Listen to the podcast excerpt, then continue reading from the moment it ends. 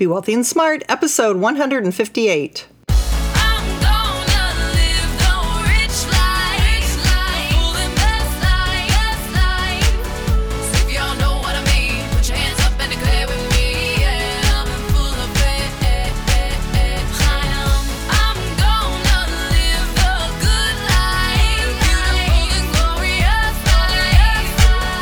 Step into a world of wealth and financial freedom without budgets, boredom, or bosses on Be Wealthy and Smart. And now, here's your host, Linda P. Jones. Welcome to Be Wealthy and Smart. I'm Linda P. Jones, America's Wealth Mentor, empowering women and men worldwide to financial freedom.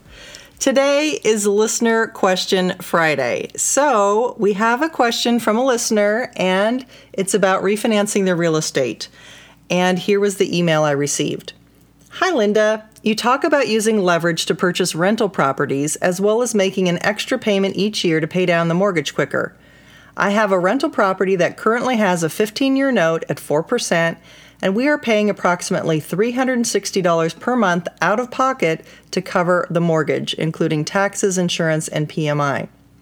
We refinanced about four years ago into the 15 year in order to reduce our interest rate and pay down the principal faster since we were underwater at the time.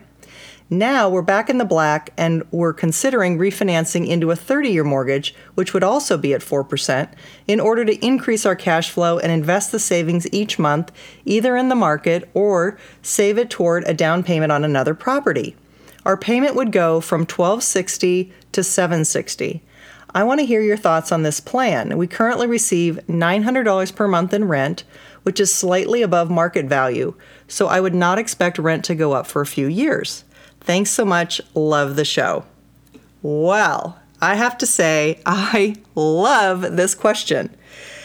And this question shows why I don't like 15 year mortgages.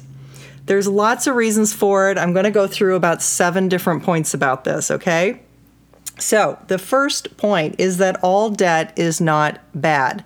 This teaching that's out there that all debt is bad and that you should pay it off as soon as possible is just hogwash.